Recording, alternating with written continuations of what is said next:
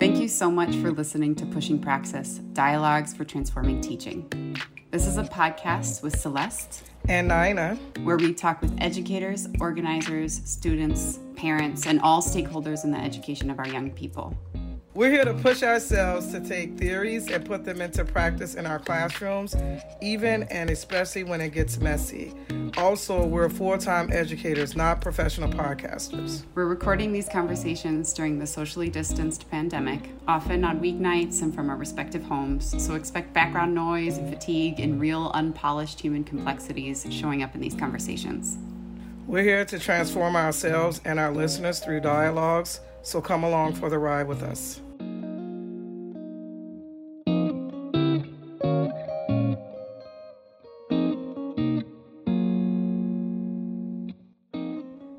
Down with Corey Winchester, a high school history teacher from Evanston Township High School. Corey helps us pause, reflect, and listen deeply to ancestors, mentors, colleagues, and students. He models for us what it means to mindfully build loving and critical spaces for our students while never forgetting where we came from and who continues to influence us as educators. Just as Corey talks about being indebted to his teachers, we are indebted to Corey for taking the time and slowing us down to carefully consider the students we teach and ensuring they're seen and centered in our curricular choices. Slow down, reflect, and take a listen. Welcome, Corey. We're so excited to be talking with you. Um, for our listeners, we're speaking with Corey Winchester. And I'd love to start us out with Corey, if you would introduce yourself to people listening. Um, introduce yourself as you think folks should know you in this conversation. And that, of course, like we're Ooh. teachers and whatnot, but you're a human. So, yeah, yeah, people, as people should know you. um, y'all gonna have me just cut me off if I talk too long you know, with this introduction. um, uh, my name is Corey Winchester. I use he, him, his pronouns. Uh, let's see. I identify as a queer, black, Philly born, um, first generation college graduate from a loving family. Um, I am an educator. I'm a son.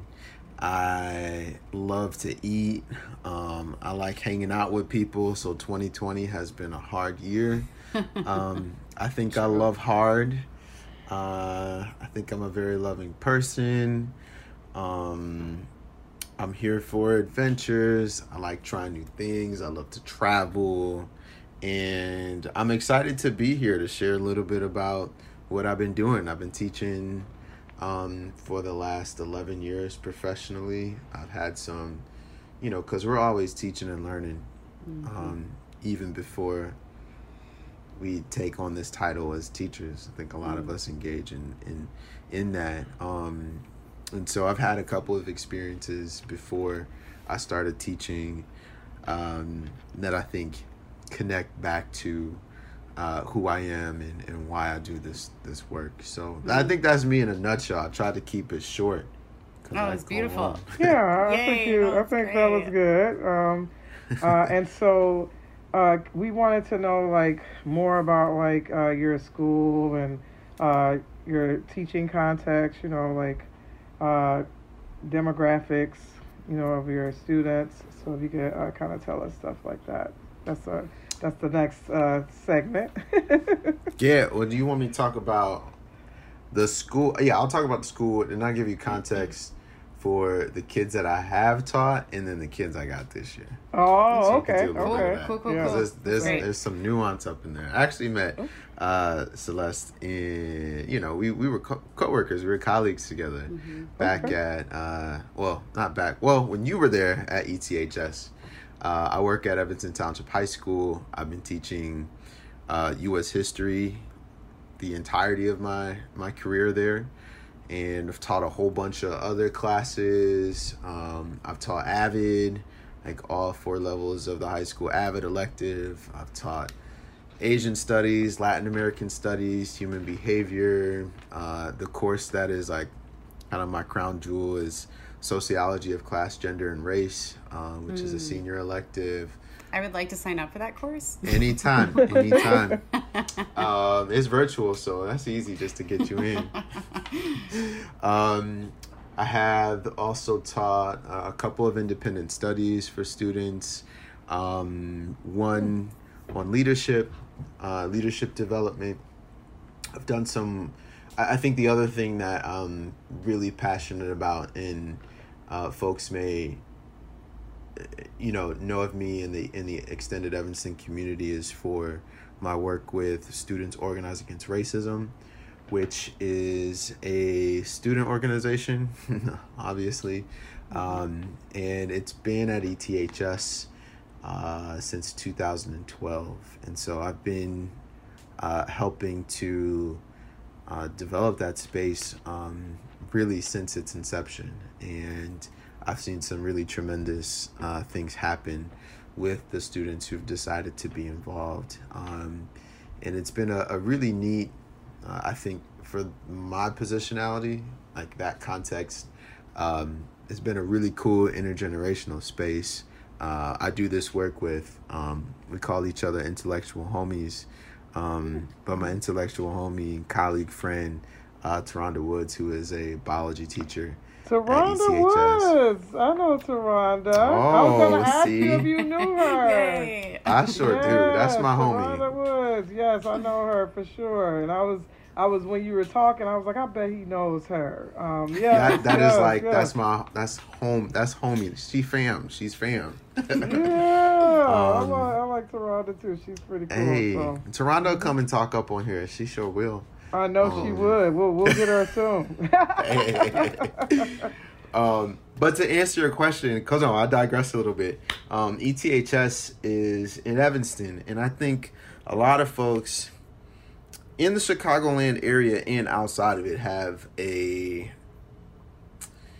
I think they have a pretty narrow understanding of what it is. And I don't mean that to place judgment on how people understand it, but when you live there, uh, when you work there, uh, I lived there when I was uh, an undergrad. So when you live there, when you work there, um, you learn a lot about the community and you you understand it as much more nuanced than what it appears to be right mm-hmm. and so if y'all saw little fires everywhere it's mm-hmm. kind of it's it's some of that um, but it's it's a lot of things uh, so the community is in the burbs in the north shore of chicago so there's a lot of wealth there um, Northwestern University is in the backyard, mm-hmm.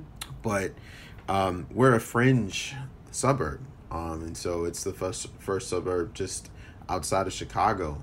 Um, so we have, you know, families who move to this community or um, who have um, like generational connections to the community and that's somewhat across the board across the the racial dynamics whether you're black whether you're latinx whether you're white um, and for you know the other minorities um, like indigenous folks and asian folks. There's a lot of people who have multiple identities racial identities but you can find everything there. Um, and that's not something that I think a lot of people understand because you hear Evanston, I think you just assume the wealth um, and the whiteness as the part of the space, which is a big part.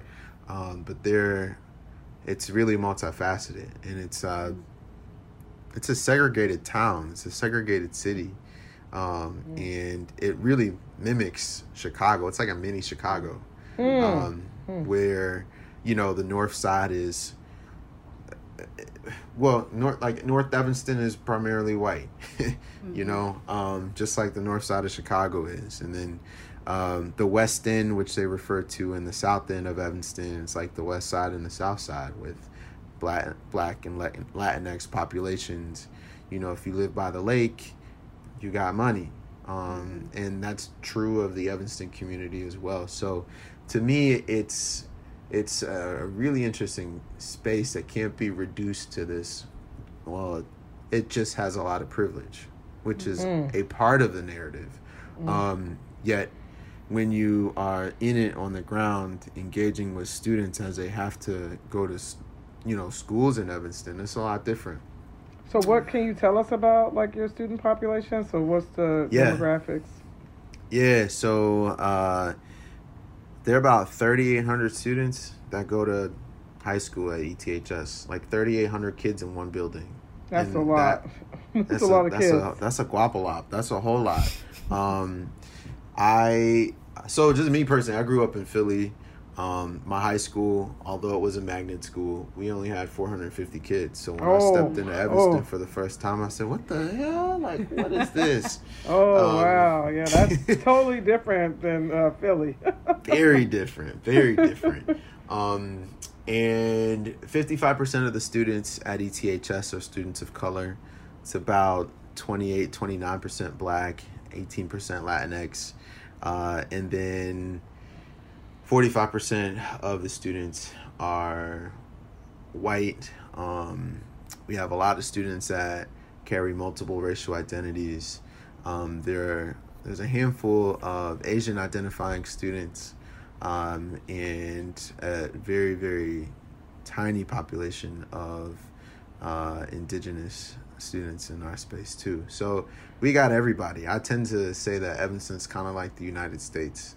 Oh, okay. Now, would You you, know. describe Evanston as? Um, I know that you were talking about the students and and and the wealth uh, gap between the students, but would you say uh, Evanston as a school? Would you say it's a well-resourced school or an For sure. underfunded school? Oh, It is a it is a highly resourced school, um, which is interesting because at the end of the day, we still end up perpetuating a lot of the same inequities with student outcomes, students' existences, how they see and understand their humanity, um, as does some places that aren't funded in the same ways that we are. Uh, Hmm. we have a, a, a student. Uh, part of our demographics is that forty percent of our kids are on free or reduced lunch, Mm. which I don't think a lot of people know.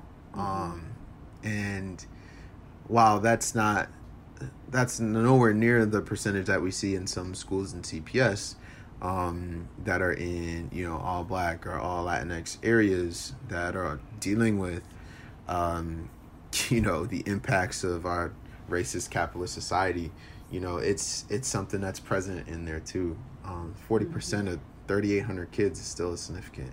That's you know. significant. Now, would you say, um, just thinking about the resources still, would you say that um, in terms of it being a well resourced school, do you feel like um, the resources uh, that are needed to help um, the black students and the Latinx students uh, that are struggling, um, do you think that they're, do they get access to?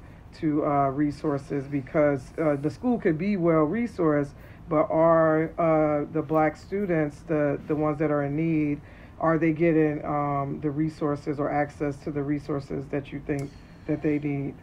Yeah, that's a complex conversation too. Um, I would say, like for me as an outsider coming into the community, um, there are like different classes of like racial identities, right? So there's a healthy black middle class in Evanston Hmm. that's been there for generations. Um, because you know Evanston was a streetcar community, um, and a lot of the families that have been there for generations moved there and worked for the wealthy white folks that lived over by the lake in those mansions that have two sets of stairwells. You know, one for them and then one for the servants. And when the servants left, they went and uh, you know, lived in their homes uh, that were further west away from the lake, still in Evanston. So there's there's that piece, right? Um, there are a lot of uh, there are a lot of Mexican immigrants that have come and settled in in Evanston too, where um, there used to be a lot of factories, um, like out in the Fifth Ward, out in the West End. Um, and so I think folks have settled there and have known how to navigate the the the community. Um, and so I think for those that are familiar with the with the school, familiar with how things work, um, it's easier to navigate and well i don't want to say it's easier. They they know how to play the game. Um, and i think that's something that black and latinx families have to learn how to do in order to survive. And what do you um, mean by that know how to play the game yo so uh, you have to know how to how to advocate. You have to know who to talk to to uh, you know get your get your your your kids the support that they need. Mm-hmm. um, so are you saying that the the students of color they have to uh, know how to they have to kind of learn how to navigate the system versus the white students may not have to learn how to navigate the system? Is that what exactly. you're yeah. Mm-hmm. um, there there were for a long time. And what i have appreciated about eths is there's a there's an active commitment towards uh, like anti-racism there. Uh, and it's it's complex um, but they've made a lot of strides over the years to try to disrupt the ways that opportunity hoarding would be present um, Hmm. which is something that has benefited a lot of uh, white families um, and white students who have attended Evanston generationally. Um, and, you know, from what classes you should take or, uh, you know, um, what extracurricular activities you'd be able to participate in. All of those have, there's access points that you have to know how to uh, navigate, um, I think. And so that's something that was really new for me to witness and to see because that's not an experience that I had um, had myself growing up in, in Philly. This is so helpful too. Like as someone who grew up in the suburbs, who had family that grew up in Evanston, um, uh, and who's lived in Chicago for the past decade plus. Like I just learned a lot of new things about Evanston. and for people who aren't familiar with the Chicago area or who don't know Evanston, like that's such important context to be able to make sense of um, like why you do what you do in your classroom. I wanted to just say that you you mentioned before that there's a new group in 2020 of students that have layers. Oh, I was just saying. Well, this year I teach uh, four sections of AP United States history, um, and one of the things that ETHS has been working on in my like tenure there has been um, like detracking and providing like equitable access to classes. Um, but yeah, this is the the most AP classes I've ever had, and I would say about 80 75 to 80 percent of my students in that space are white um, and so for me as a black educator this is the most like this is the the the highest concentration of of of like white students that I've ever taught in my career Wow, but you said that they were detracking. So what what's going on with the detracking then? If if, Well- if if um if all of your students are in AP, that they're white. I mean, isn't that the whole point of detracking? I So think that, I that think would be so my question. Yeah. But I, I also think too we have to really interrogate even these these standards and these ideas of what success are. And there's this like constant push to get kids to take AP classes as if they're the the pinnacle of excellence. Um, and I think this is something that like the the education arena has a, a lot of work to do. Um, But we privilege AP and, and IB, and that becomes the standard for excellence. Um, but we don't talk about the courses and the experiences that we offer uh, for what could be considered an honors class or quote unquote like these are these th- these are uh, terms that are used at ETHS. So honors classes or regular classes. Like uh, Celeste and I worked uh, together when I had a lot of uh, ELL students, um, and aside from a bilingual program, like I don't see the type of uh, investments to developing you know dope curricular experiences for you know bilingual students as i see efforts being placed into you know getting kids to take more ap classes right Mm. because at the end of the day we know those are the metrics that make Evanston pop out as a great school. Mm-hmm. And those are the things that we hear um, in in the media publications, you know, the rankings uh, year to year. Those are the metrics that are used to mm. to validate the work that is being done. Mm-hmm. You know, to try to push kids into AP, and you know, I've worked with in teaching U.S. history. I've had all levels, um, and my honors classes uh, have been the ones that uh, have been most, you know, diverse you said that now you have four AP classes, but you have they're all white. So you're so you're saying that still without the the track the detracking that they've done, it still hasn't given uh, more black students access to the the AP course that you're teaching. Is that what you're saying? Or you know they because you can sign up for it. Uh, I think there's also in certain respects stigmas about spaces and mm-hmm. students know that. Um, you know, they're aware of it. So mm.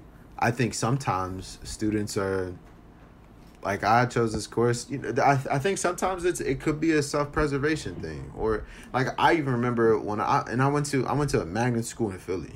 Um, I didn't take some AP courses because I was intimidated by them. I was like, this ain't a space for me, mm-hmm. you know. Mm. Okay. Um, and I feel that for some students that that may be the case.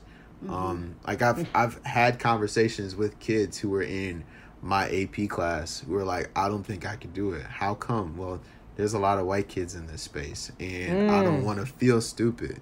And I'm like, this is not about that. You have knowledge and experiences to share.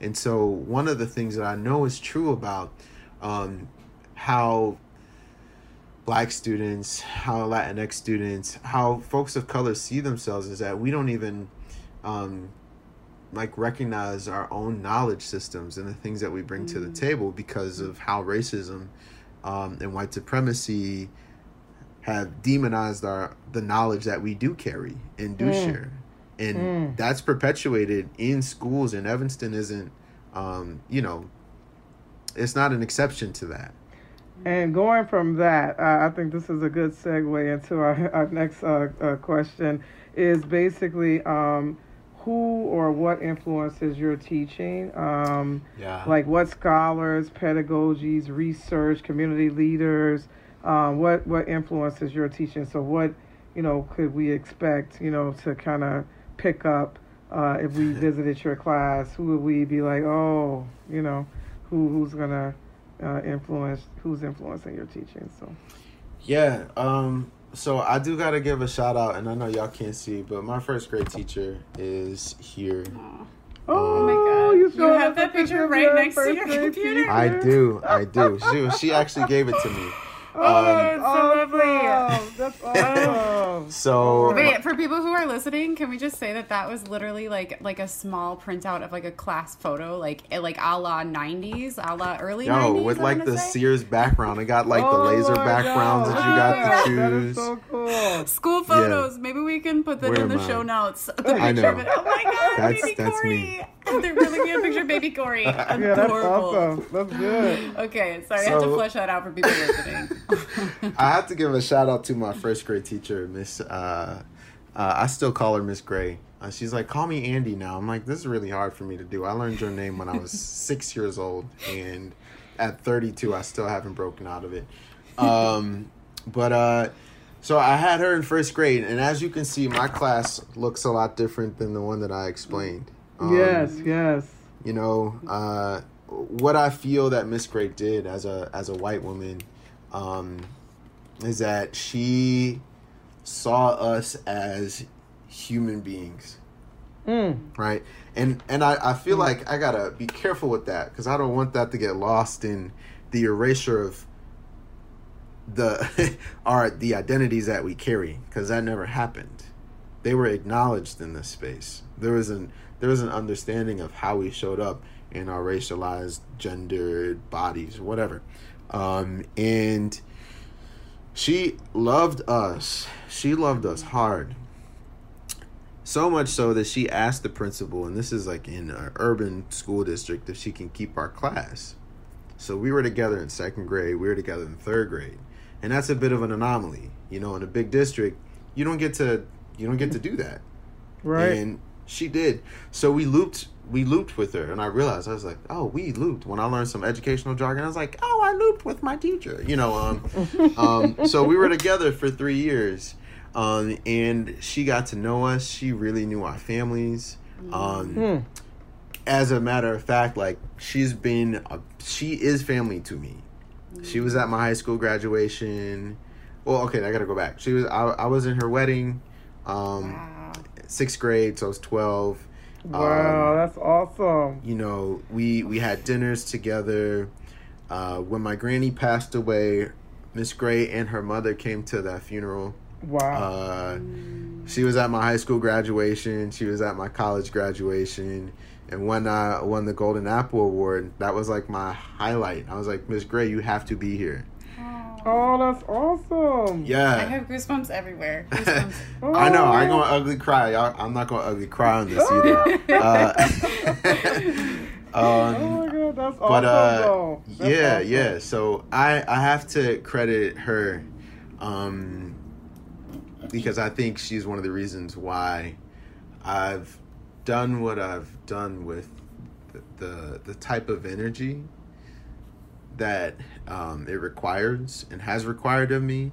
Um like teaching is a really selfless well no okay. It can be really selfless and it can also be a selfish thing too. Um, but for me it's been one where i feel like i've devoted a lot of my energies like a lot of time a lot of uh, love a lot of labor um, into this because of what i saw her do.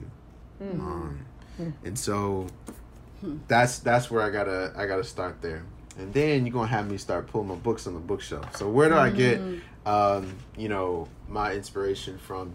I've had lots of educators and i feel like i've been able to pick and choose the best and merge them all together.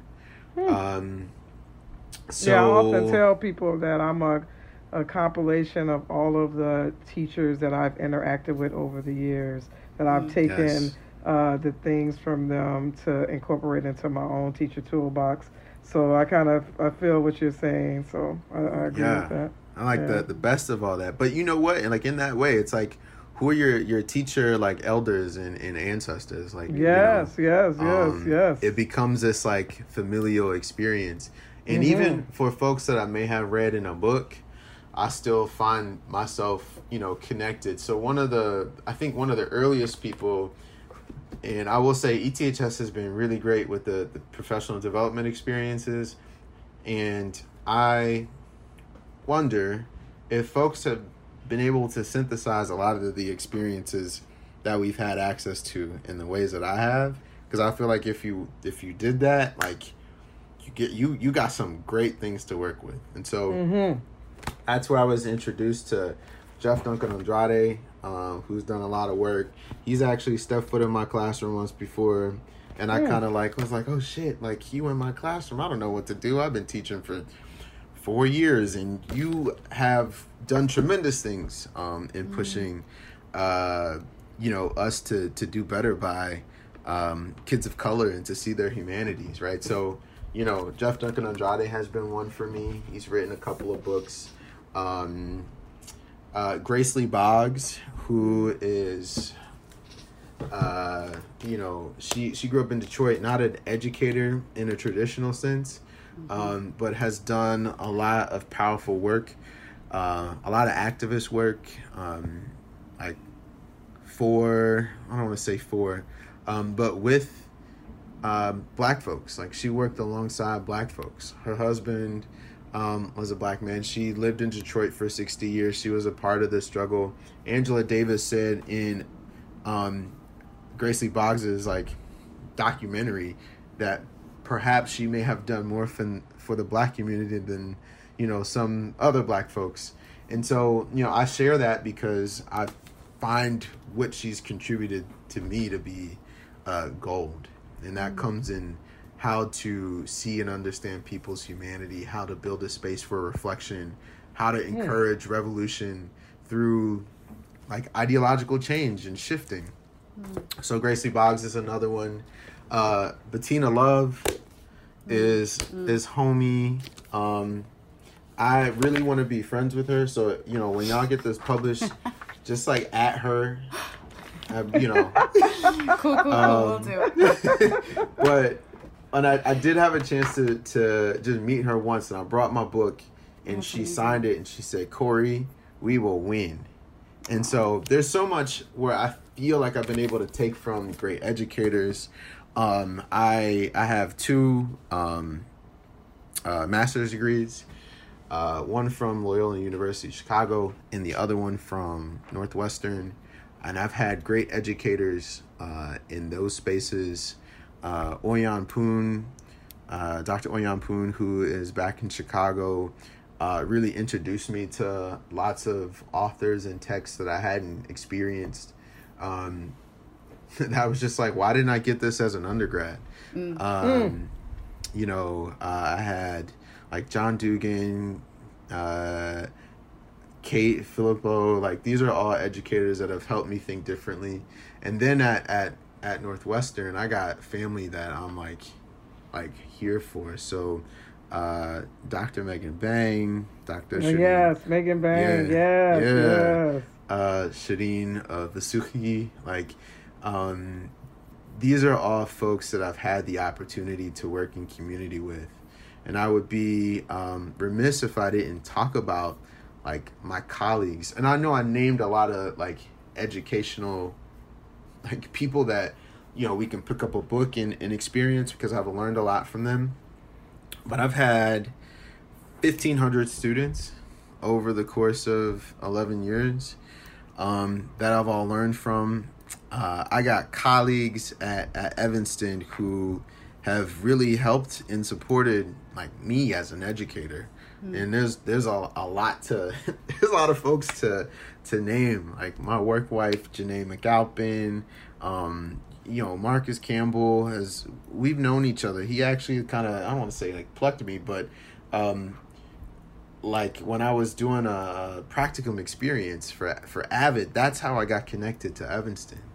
Um, and so I've I've had a lot of folks um, that have taught me things um, and worked with me, and we've you know we've learned together, we've struggled together um, you know, Celeste, I'm sure you remember the class that we had and the folks that we were working with. Mm-hmm. That that was these were times where I, I think we had opportunities to do collective work, and mm. so every every um, I, I think as I reflect every engagement I've had, I've been able to pick something up, mm-hmm. um, and to learn you know, and I can go on and on and on about the the people.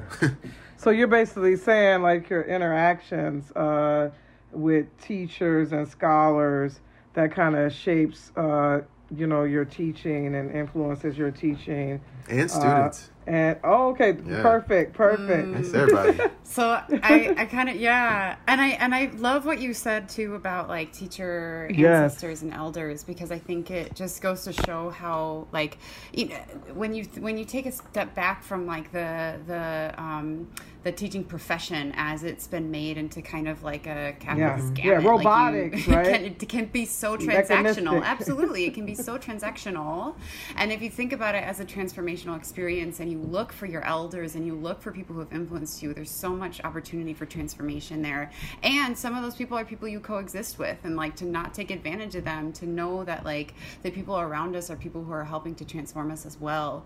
Um, that's just so it's yes. such a helpful reorientation because like like I don't know, tw- like 2020 has been mm-hmm. hard, and also virtual learning. It's like like you're trying to just survive in this context um, much less be like thoughtful and like consider our yes. elders consider those like like grander things that right. we should be striving for it's so helpful for you to, to hear you like name all those people it makes me want to go through and like actively name the people that i like deeply love and appreciate and i might nice. do that yeah yeah this yeah. call and um and i want to know like I, I have a couple questions to follow up on that one is like what what are like Nina was saying what do we see when we go into your classroom that is a direct um, influence from those from those people you've learned from that are that are your practices that are that are learned from those elders from those p- inspirations. So what are the what are the practices? And then also um, and those practices that are like particularly i'm i'm curious particularly about the ones that are subversive because knowing who you are like i know you're not trying to just be like and here's the you know um, hegemony of the united states. Like you're you're subversive in your teaching. Um, so i want to know what that looks like. And i want to know like you were saying you learn from your students. How are your students Yeah. pushing back on you so that you learn from them as well like so what is that what is the what does the practice look like in your classroom and what do you get from your students that helps you transform as an Oh educator goodness, yeah, those are those are great questions. Um, yeah. thank you so, um, I think the look for is when you step into my classroom before it was, you know, transformed by COVID. Because I, I went back to my classroom and they had taken desks out and the the, the, the spacing. so it was it was so strange to be in that space. Um, but my, my classroom, I think I've tried to make it feel like home. Um, I want my students to know who I am. I try to model that vulnerability um, so that they see that I'm, you know, a person. I always tell them, like, if you see me in a grocery store, like, don't be awkward. Say hi. Like, don't be surprised that I'm buying pizza or that I eat chips because I'm human too. Like, I like to eat. so, yeah, like, talk to me about the time you saw me in the store and you're like, oh, I didn't know if I should say hi, yeah, come say hi. I'm and I'm gonna tell you what I'm about to about to eat. Like, you know, um, I, I try to have students understand me. Oftentimes, we're asking young folks to learn how to understand themselves, and there's this connection to one another that I think is is really devoid of that discernment that we're living, we're coexisting together. And so the power dynamic that's typically been associated between teacher and student, um, I think interferes with the ability for one another to see our, our humanity, right? So I want my students to know like I'm a human, you know, and, and then I see you as as humans too. Um, so yeah, I got a lot of stuff. I got a lot of Philly. I got you know just because I like to travel. I have uh, I pick up license plates from places that I've gone to. Just as you know, that's like my thing, and you know, so I I, I try to have uh, a representation of stuff. Um, and I think over the years, okay, so when I first became a teacher, I was like, oh, I need posters. And I went on like all posters.com or whatever. They ain't getting no royalties from this. Um, when I went on there and I like bought all these like traditional, like, this is what a Mm. history classroom looks like. So I Mm. had like just real basic stuff. and over the years, I realized I said, oh, this stuff ain't really representative of me or my students. So that's something that I've I've learned too. Um, and so I think that's been a shift. Uh, I also have borrowed from some of my my colleagues. Um, what they've done, you know, it takes time. Like, you know, if if you're a new teacher, you're not going to have the money and the funds to go out and buy lamps to put into your classroom. Um, But you know that's something that's taking time. So my classroom has lamps. I don't use the institutional lighting. Um, I try to keep it warm. Um, you know, just and I know this seems like these all seem like real basic things, but like I said, I've learned from my colleagues. I've learned from folks to uh, like have it exist in ways where you know people can show up and be themselves. So when you first walk in, I got a hand bottle hand sanitizer, which now seems like you know that's just funny in, in hindsight. Uh, but I've always had a bottle of hand sanitizer and some lotion.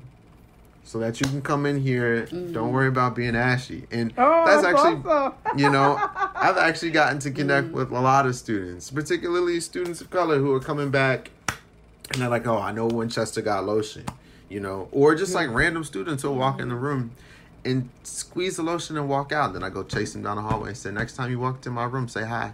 Okay. That's Um, awesome. That's so a way to connect. A way to connect Yeah, with students. yeah, it's- it's little stuff like that. That's good. Um, and that's that's just about how you were setting up a space. Mhm. Um, you know, I, I had an old couch in my house, and I was like, I was trying to get rid of it. Craigslist, you know, no one, no one bought it. Um, and then I asked, um, uh, you know, my um, ex at the time, like, help, can you? I I need, I need to take this to school. I know I can put this in the space there. There's a lot that we are able to do in Evanston, and I know it's not. um, it, it doesn't work everywhere. But I got a nice old, not an old, but there's a couch in the room. Where kids can go and sit on the couch, and I know I sat on that couch. It's cozy. yeah, and I got I know it seems extra, but these are these are little things. I mean, I I, I bought some uh, those little bouncy bungee chairs from Target. Mm-hmm. I, I've tried to do things to make it feel like a cozy place.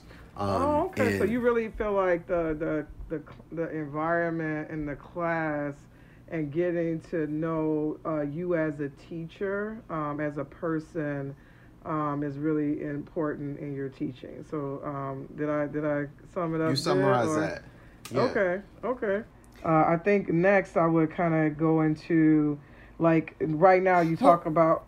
Oh, go ahead. I'm I, sorry. Go ahead. Yeah, I yeah, just yeah, want, I want to know ahead. too, like what what happens when in your classroom when you when you do teach? Because as a history teacher, like there's so much um, there's so much possibility for like critical engagement and in history and like mm-hmm. I, I, wonder what that looks like. And and I want to hear that piece about how students push back on you and how you learn from your students because you named them as teachers. You named them as yeah. inspirations for you. And I want to hear that part too. I'm, I'm curious what that looks like for you. Before we before we before we go on to the next thing I do want to oh, hear it's that. all good. Yeah so, so as, you can talk as, about a lesson or something or some a way that you present a lesson or whatever a, a, a situation that happened so that'll kind of yeah. show us like where this stuff shows up so so as as you alluded to uh, um, nina Nina. Nina. Nina. Nina. I, was like, I was like, I want to be able to. It was a test. Right? it was, a, test. It was a test. Nina.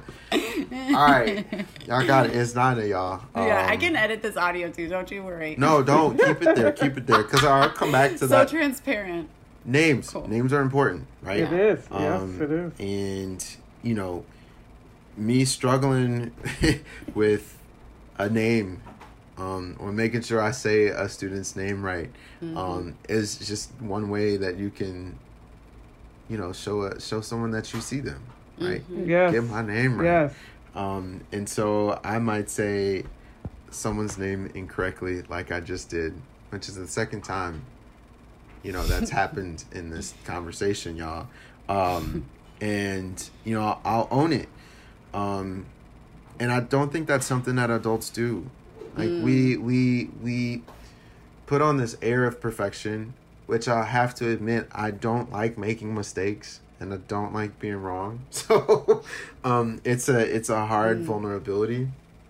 Um, but we have to we have to show that we we are making mistakes and we're we're aiming to to learn as long as it's not at the expense of our like our kids and their humanity. Um, as once you violate mm. that, that's like a huge breach of trust, and you have to really work to restore that. Mm. Um, but uh, yeah, like you, um, Nina, you were mentioning the the the dial the dialectic, and I think that's something that I learned from Boggs, um, who mm. like engages in this dialectical way of thinking and, and realizing that when you have ideas that are opposing or contradictory, and you're striving to find that truth that that's a part of how we mm. understand and grow. That's how our ideas change and shift. And so, mm. Grace, yeah, yeah, yeah. Grace thank Lee you. Boggs. Yeah. Um, yeah. And so I've tried mm-hmm. to instill those principles in how I teach and how I present information. Mm. Um, particularly as a teacher of U.S. history, I'm not interested in whitewashing anything. So mm. um, mm. I realize, you know, like take an AP framework, which uh, some of the curriculum writers may argue they've tried to deconstruct the whiteness and Eurocentricity in the curriculum, but it's still that. And so, how can you mm. work to complicate narratives?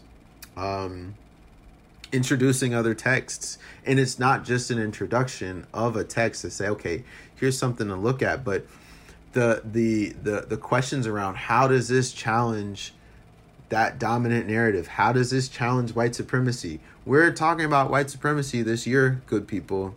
It might make some of you uncomfortable, but guess what?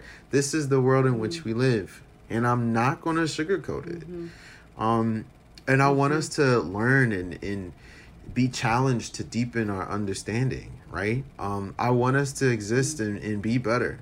Um, and then something that I, I share mostly in my in my social my social classes because those are um, it's an elective space and it feels if it just feels more like a family. I'm like, y'all, do you realize one of one of the the reasons why I'm so um like interested in this space too is that y'all are about to graduate and you're going to be making decisions um I mean this is true for all my students, but you're going to make decisions that impact me, right? And I've had to be mm-hmm. conscious of the decisions that are impacting you in this space. But now you got to take this and think about how we're going to engage with other folks. Hmm. So a lot of it is hmm. is about you know how we position ourselves alongside one another um, to you know better understand how we how we exist um, and to realize that mm. if we don't change our hearts and minds then our realities also won't change either mm. so how, how do your students feel mm. about that like when you're talking about like this i mean this sounds really theoretically it sounds phenomenal right to to be talking about we're gonna deconstruct whiteness and white supremacy and things of that nature in, in history class. So what what is going on in your class when you're saying this stuff and you have a class four classes full of uh, what white males or is it white females and males uh, or yeah, it's, a, it's, a, it's a it's, it's a, a mixture. Yeah. Um, I you know what over over the years it's it's been interesting. It's been interesting. I was like I don't know how much of these stories I can say and share um, you know, I've uh, I've had kids ask me if I was communist. Mm. Um, mm. I have had. I'm like really hesitant to share, but I think this is a part of the learning. Mm. I've mm-hmm. been um, challenged when discussing you know Angela Davis's work in conversations around um, what's you know uh, apartheid in Palestine as as being anti-Semitic. Mm. Um, mm, mm, wow. I have had uh, folks say that I have an agenda in my teaching. Mm. Um, hmm. But those those examples are uh, few and, and far between. Um, hmm. But I wanted to share that because there are times when what I do is challenged. Um, yeah. And that's hard, um, especially when you navigate the world with the identities that you do. Um, because oftentimes mm. those challenges are a challenge of, of your personhood. Uh, they're a challenge of my personhood, you know. Mm-hmm. Um, yes, you're a black man. Right. So that's um, like a queer yeah. black, a queer black. Yeah, man, you know? yeah. So that's um, hard. It's hard right now. It's it, it, has been yeah. hard, but right now it's even it's even harder uh, to to do that mm. and to constantly see the media uh, that's I also wanted to ask you about that. I know we probably are gonna jump around a lot, but you know, um, as a black woman, um, when when I I've seen like all the video footages of different uh, black men being murdered by the police, um, but for some reason, um, when I watched George Floyd uh, tape, the you know the video of his him being murdered, it just I don't know if it was a, because I had saw so many before him but for it just really galvanized something in me. And i, I just said you know I, I have to be talking about and thinking about my blackness. Even though i'm teaching science I, I can't separate them anymore. I can't be like i'm this teacher and i'm teaching you science and you better learn science. You know me being black or something that's happening in the black community i may not push it to the forefront or, or even talk about racism in my teaching and so um, how has it been for you as being a, a queer black uh, male uh, since this, you know, whole George Floyd thing happened? Like, did it strike you any different? How you know how what's your been your experience uh, teaching? Ooh, loaded. Um. So I, I I think there are moments where it's hard for me to I would say especially this year um with so much with with, with just the rep like titious nature of it between you know George Floyd or Breonna Taylor or like you, the fact that over the duration of my teaching like I remember the first time we talked about Trayvon Martin right and how that was a, a moment mm-hmm. um, and I had kids reflect and I think I threw these out and pardon me one wishes I didn't but I think I had them watch a clip of people talking about it um, like they had their own understanding and then i found something from Geraldo Rivera who was saying just mm. like well if he if he didn't do this he wouldn't have been targeted and it's like um mm. the fatigue that comes from constantly having to defend your like your existence is exhausting mm-hmm. and there are moments when those conversations are like at the forefront and then there are moments where i'm like i just don't want to talk about this with y'all and yeah. i understand the role that i have as an educator um, but there's ways where these realities just are are hard and sometimes you know i'll name that um, or you know i'll say i, I don't want to talk about um, the, you know the the verdict or what Daniel Cameron is is doing right now. Um, mm. I don't have the emotional capacity to have that conversation right. with today. I totally um, understand that. So it, it, it I think it, it, ebbs and flows, and it, it depends on you know where I am. But there's there's a space for it. Um, there's definitely a space for it. Uh, but I, I did want to share how I think I've been challenged by students. Um, so I I have um, uh, throughout throughout my teaching career, I've had very very few students who identify as Native American or Indigenous, um, and I had a conversation with the student. Um, this was a while back. Um, uh, this student was in like in school suspension and was working on an assignment for, uh, you know, his history teacher, who is also my work wife. Um, and uh, mm. he was talking about it was the first time in his like eight years of schooling that a teacher had talked about Native American history in a way that wasn't reductionary. Mm. And I was like, dang, I don't know that much. I actually know very little. Um, and had to reflect about why. and that erasure hmm. um, is intentional and it's it systemic. It is. Know? Um, mm-hmm. And I think that uh, the next summer I picked up a book and I was like, all right, I need to learn some more. So I picked up just one. Um, and it, it taught me so much um, and also highlighted how much more I didn't know, like where all my ignorances were. Mm. Turned out, um, the student that was in that in that space as a freshman uh, was in my class as a junior, um, and so when it came time to, um, you know, talk about Native American history in the context of U.S. history, I had a lot more. And the student at the end of the year was just like, "This is one of the classes that has uh, allowed me to be me, essentially." And I was hmm. like, oh, that's great. So like, let me continue doing this. And this year, I have uh, another student that identifies as uh, Native American.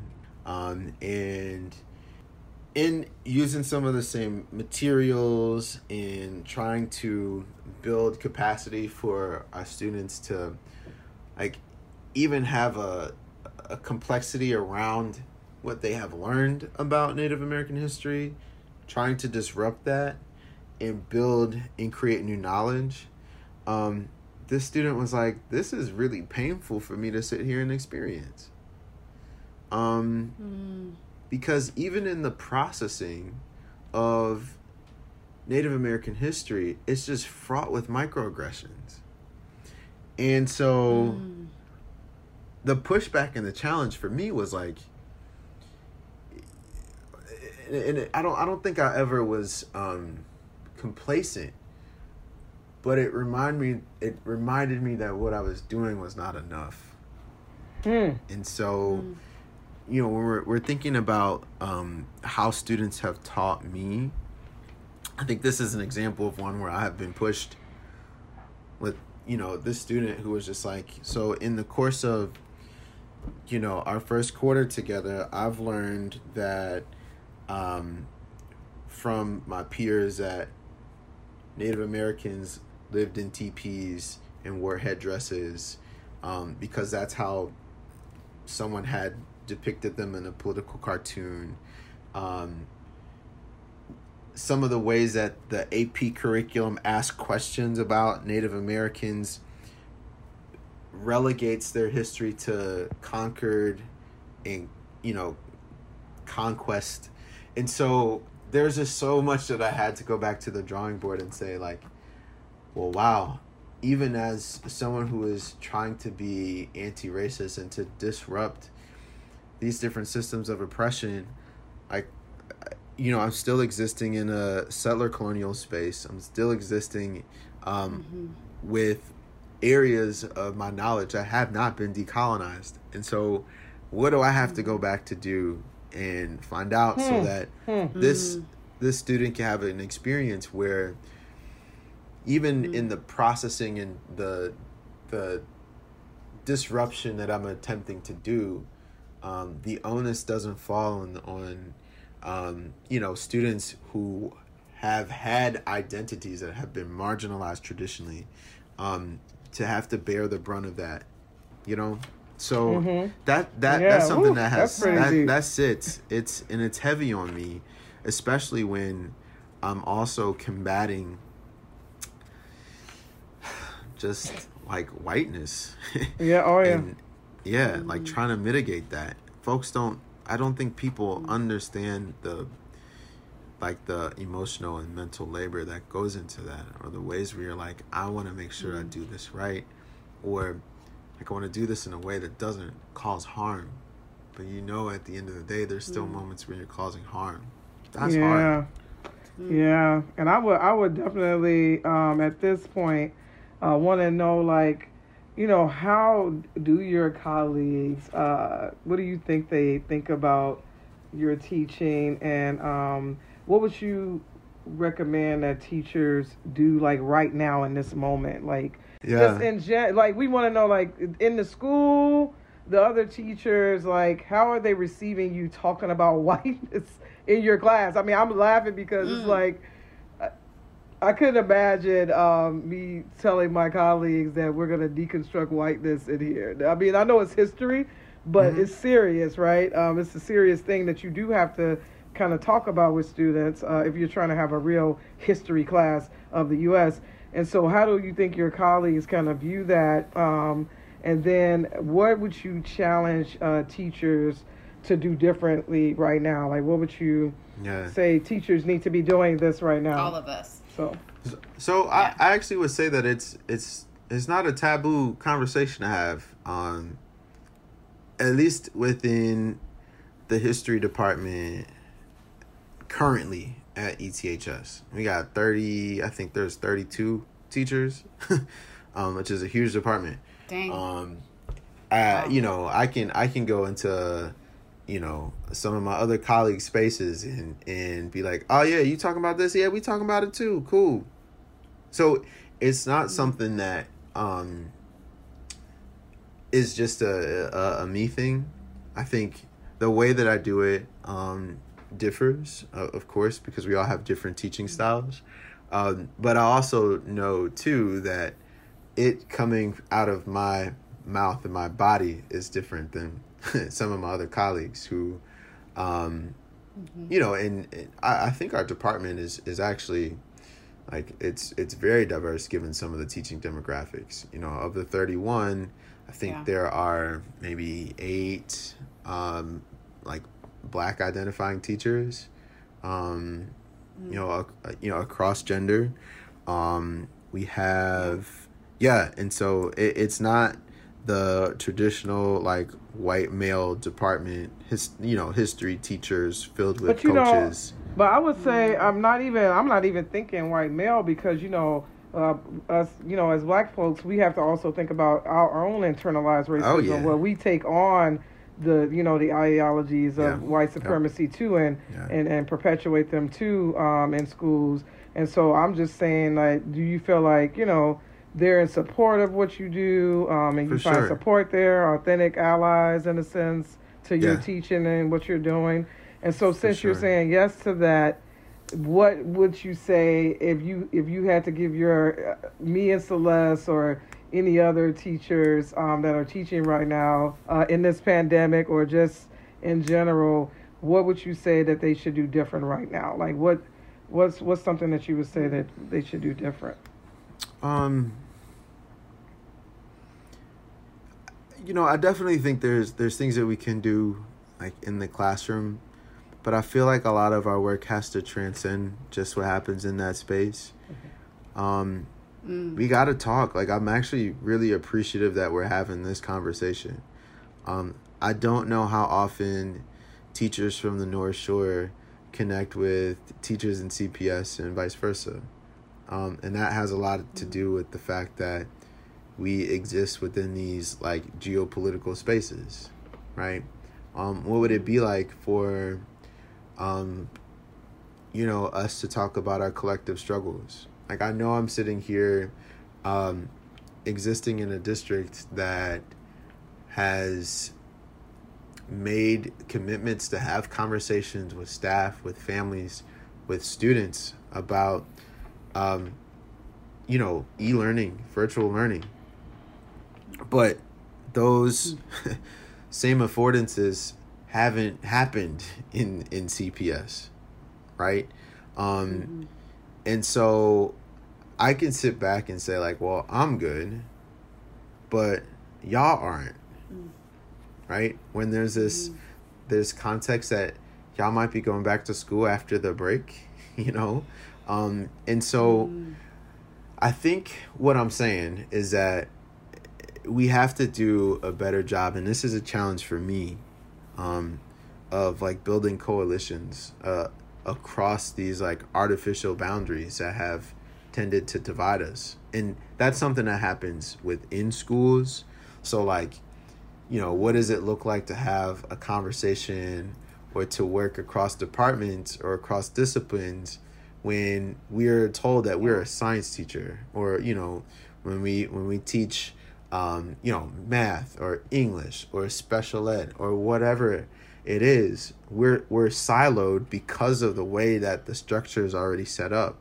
So we're not having conversations um, all the time in spaces um, because of those those borders right? So i think we have to find ways to to engage one another um, and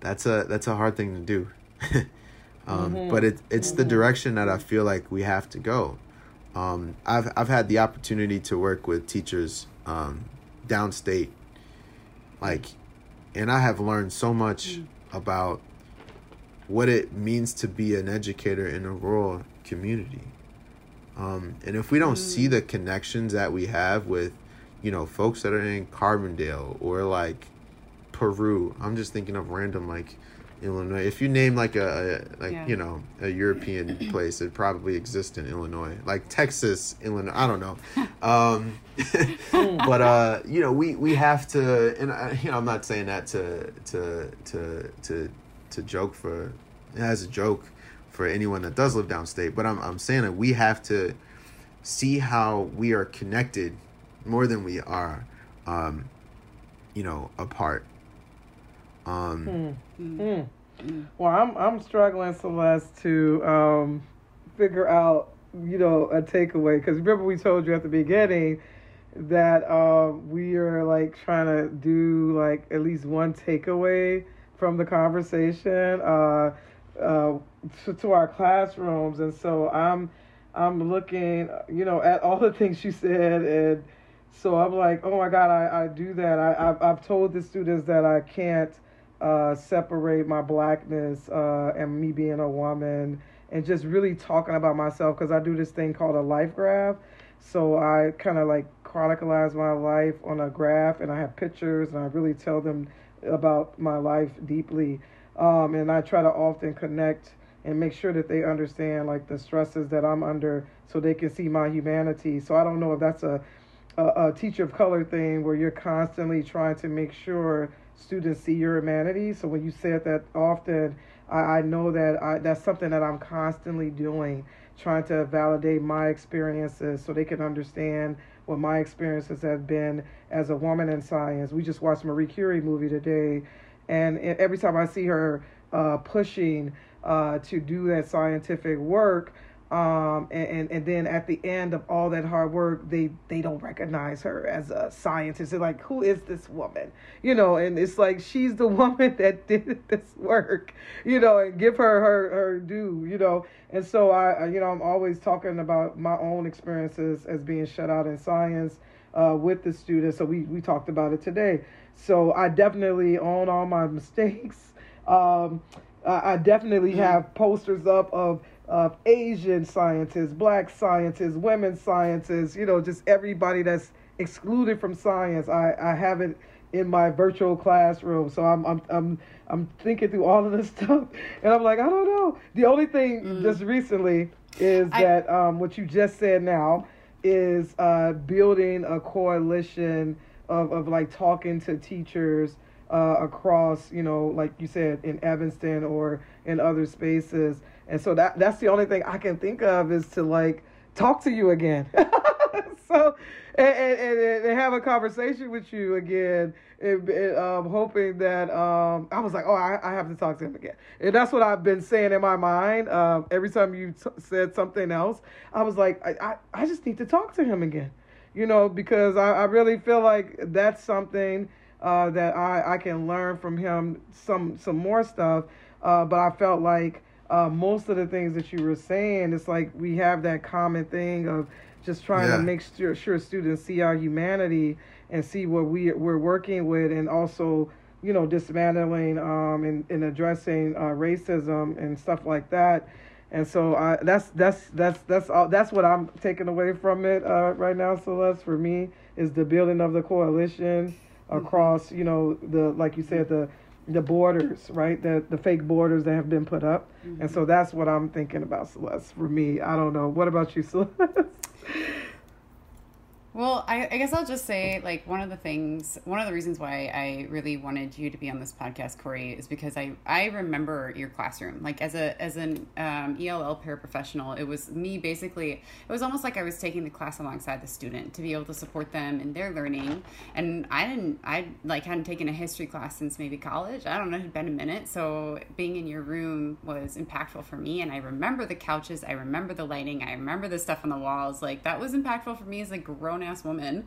Um, and so mm-hmm. I, one of the reasons why I wanted to have you on here is because I know um, what I what I saw in your teaching was that one thing that you are not is prescriptive. And so when Kenina and I are like, oh give us God, a thing, like give nothing. us a test, give us our homework, you're like, mm, mm, I'm going to give you some more complicated questions. I'm going to give you a new framework. I'm going to, yeah, but like that's a different framework for me to approach this work with that I feel like I need to, instead of, in, like, I think we are, as teachers, are so trained with like, here is the standard you have to meet. Here is the lesson plan. This is the amount of time you're going to do this in. Here is the assessment. This is what you're measuring.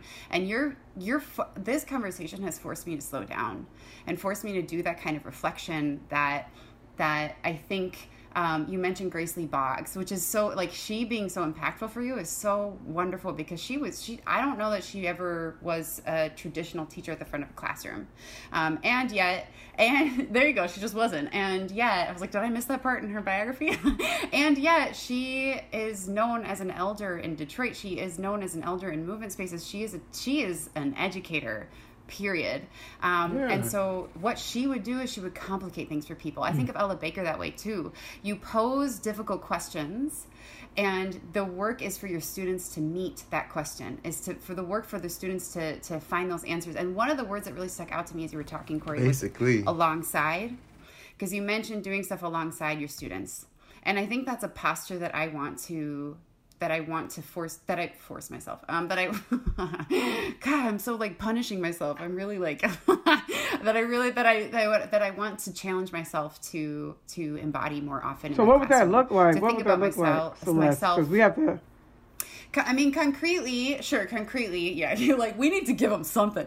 Okay, so concretely, what that might look like is posing a question to my students um, that that you know, I, I that I have my own answer to, um, and being transparent to my students. Like, I, I am a human. I have ideas, and here are my ideas, and I want to put that in a box over here. I want to know your ideas. Like, you you do not have to have the same ideas as mine, but we're going to grow together in our answers. Um, that that this is a collective experience. So growing alongside them is not.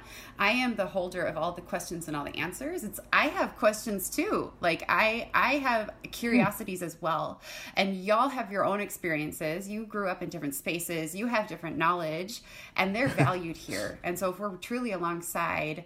I'm not going to ask this question from above you. I'm going to ask this question alongside you. And that may sound abstract, but I do think That's that what it looks like in your lessons is that same vulnerability that Nina you were just talking about, like being vulnerable so that your students see you as a whole person, being vulnerable as not just an educator, but as like what Freire used to talk about, which is being a, a teacher learner. Like you're you're learning alongside students. Um, so those are the things I feel like, and and I think it's our job, frankly, to put that um, to, to figure out what that looks like in our own practice. Um, because I'm a Spanish teacher, Nina, you're a science teacher, Corey, you're a history teacher. It's going to look different in our in our curriculum, but I think I think doing that work um, of trying to trying to look at my lessons trying to look at my my units trying to look at my assessments and like try to figure out where where the alongside posture shows up and if it's not showing up how can i how can i make sure i'm embodying that more not perfectly but like more Yeah. She wasn't. Yeah.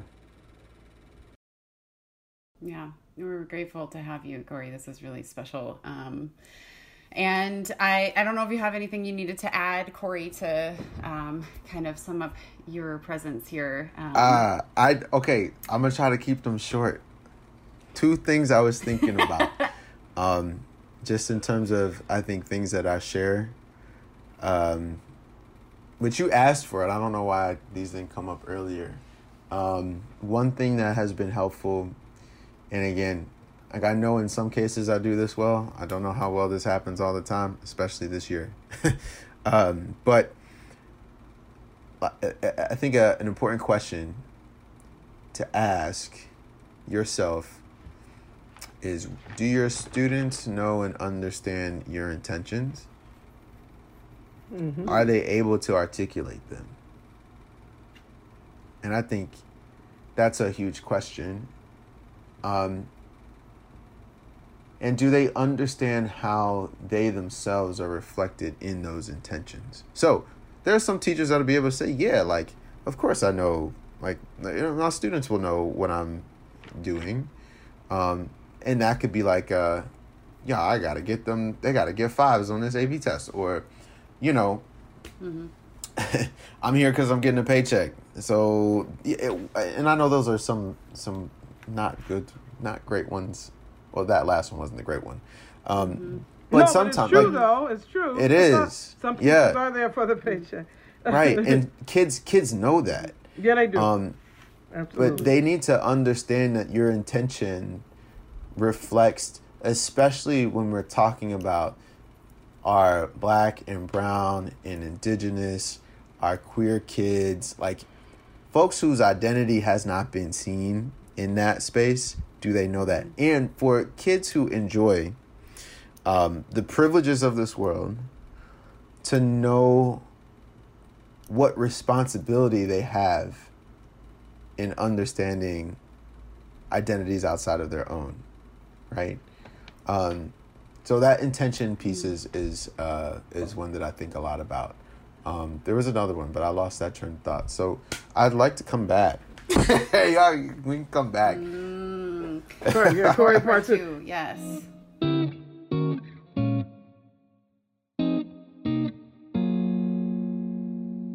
Thank you so much for listening to Pushing Praxis Dialogues for Transforming Teaching. We hope you enjoyed the episode and we encourage you to like and share this content with your community. Follow this podcast on Spotify, Apple Podcasts, or wherever you get your podcasts. Also, get in touch with us on Facebook, Instagram, Twitter, or email us at pushingpraxis at gmail.com. Check out our website at pushingpraxis.org.